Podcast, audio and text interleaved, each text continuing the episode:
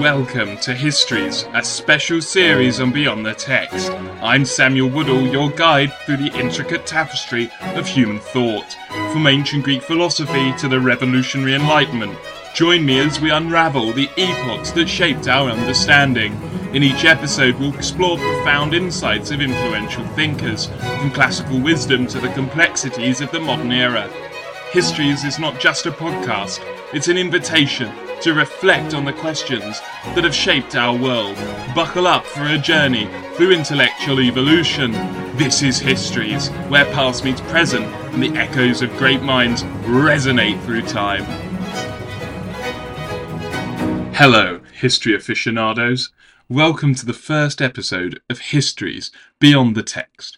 I'm your host, Samuel Woodall, and today, with the guidance of Dr. Martha Vandry, we are delving deep into the fascinating era known as the Enlightenment. This period holds a special place in my intellectual journey, a time of awe inspiring transformation in thinking, lifestyle, and engagement with culture. Yet, as we unravel the layers of this era, we'll also explore the complexity beneath the homogenized periodization, questioning traditional narratives, and venturing into the diverse intellectual approaches that shape our understanding of the Enlightenment. Before we step into the Enlightenment, we have to lay a groundwork. The pre Enlightenment era was dominated by a scholastic education system anchored in Aristotelian texts that organized knowledge.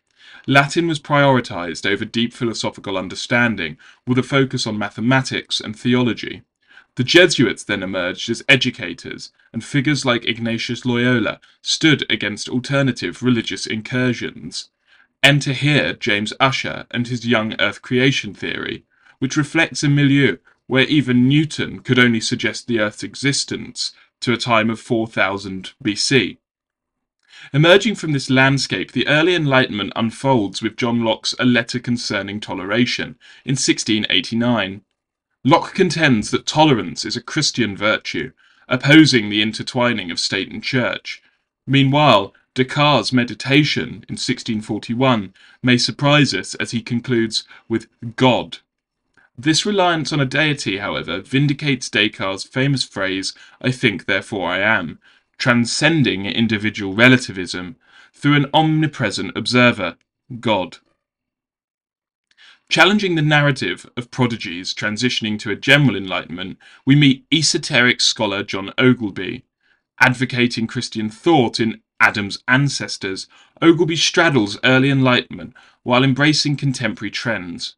This nuanced evolution sets the stage for serious questions on enlightenment and politics, as the encounter with atheistic or irreligious newly discovered peoples sparks a fundamental issue. Not all humans could reach atonement with God. As we dive into the heart of the Enlightenment, the long 18th century unveils a nonlinear transformation across art, culture, music, philosophy, and politics.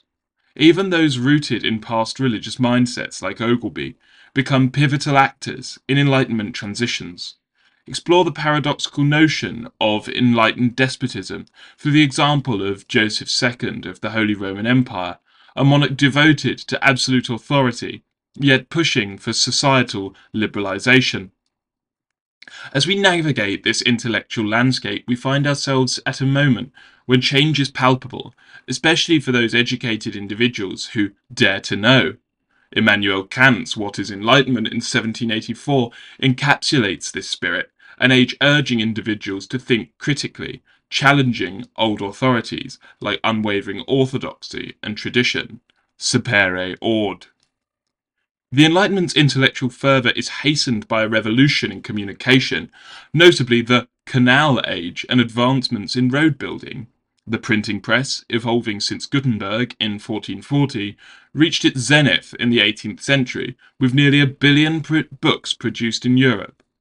The rise of the Republic of Letters forms a network of writers and thinkers, culminating in Diderot and D'Alembert's Encyclopédie, a transformative work attacked by the traditional authorities.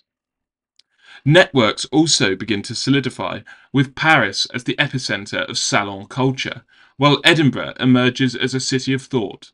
focused on academic institutions like its university. Scholars such as Adam Smith and David Hume delve into discussions on human nature, positioning Edinburgh as the beating heart of Enlightenment thought. Now, the Age of Reason is truly unfolding, epitomized by Thomas Paine's work of the same name in 1794. Paine, a Quaker born in England, embraced the Enlightenment ideas while maintaining a nuanced stance on religion. His incarceration in Paris as a supporter of the French Revolution highlights the deep complexities of the era the text argues for reason over irrationality, but it also reinforces a belief in the divine against the established church. Join me in part two, where we'll explore some more key figures of the Enlightenment, its critiques, and some questions for further research.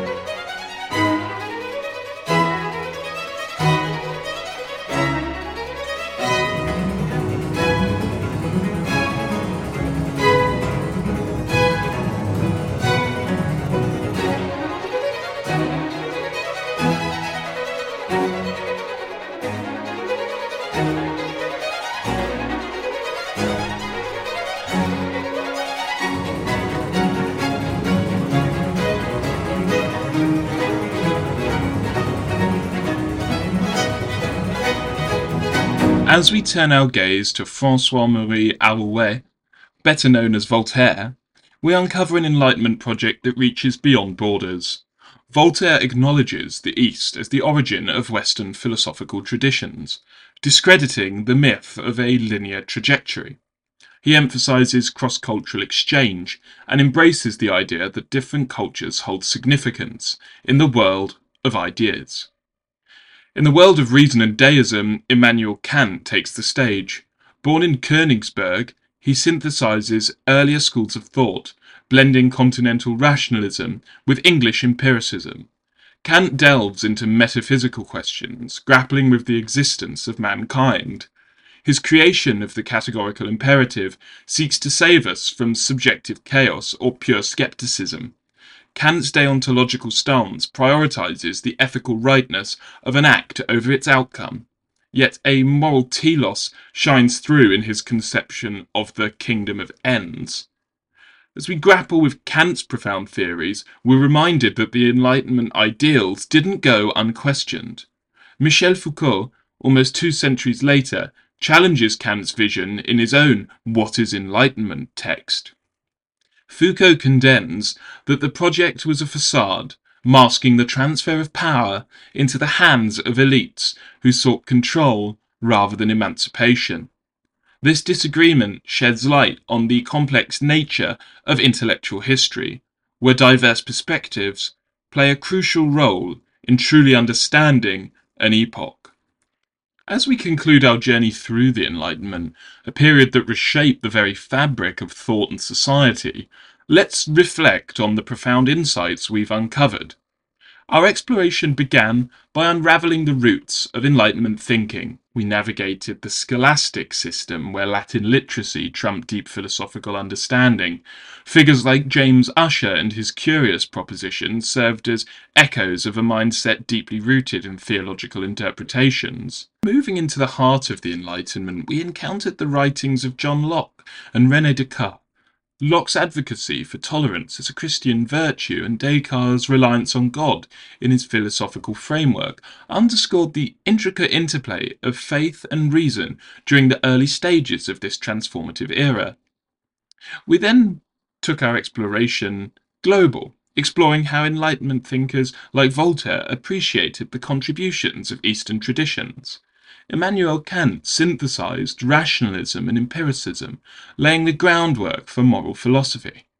However, Michel Foucault's later critique questioned whether the Enlightenment's ideals truly emancipated or served as a cover for the elite's power consolidation. As we consider the impact and legacy of the Enlightenment, questions naturally arise inviting further exploration. How did Enlightenment ideals influence political movements, revolutions, and the emergence of new governance structures? In what ways did societal shifts influenced by Enlightenment thinking manifest in education, gender roles, and social hierarchies? How did the Enlightenment reshape artistic expressions, literature, and cultural attitudes both within Europe and globally? What are the enduring effects of the Enlightenment on power structures, and did it genuinely lead to individual emancipation or reinforce elite control? Thank you for embarking on this intellectual journey through a pivotal period in history. As you continue your exploration, let these questions guide your inquiry. Until next time, keep questioning, keep learning, and keep discovering the intricate intellectual threads that lie beyond the text.